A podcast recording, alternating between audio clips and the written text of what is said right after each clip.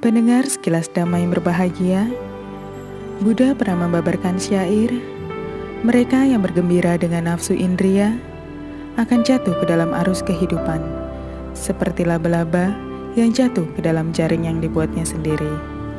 Tapi, para bijaksana dapat memutuskan belenggu itu. Mereka meninggalkan kehidupan duniawi tanpa ikatan serta melepaskan kesenangan indera seperti yang ada dalam kisah Kandina Jataka.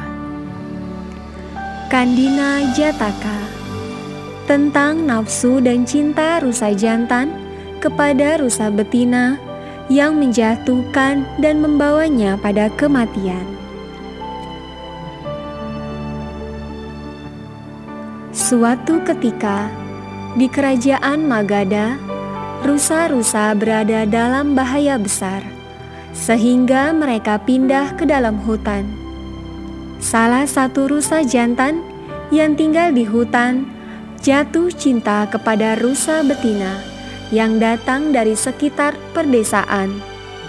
Oleh karena itu, ia mengikuti rusa betina kembali ke rumahnya bersama kawanannya.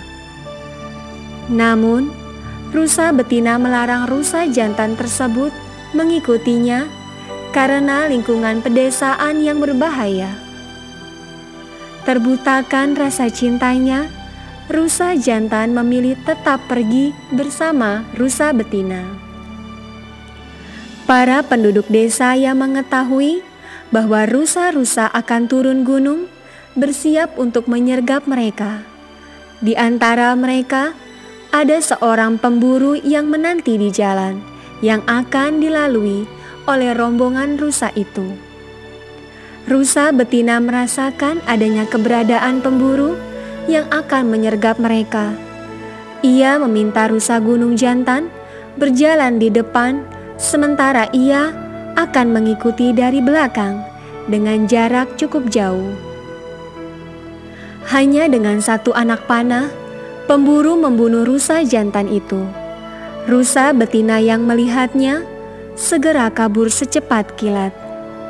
Kemudian, pemburu membawa pulang rusa jantan itu untuk dimakan bersama anak-anaknya.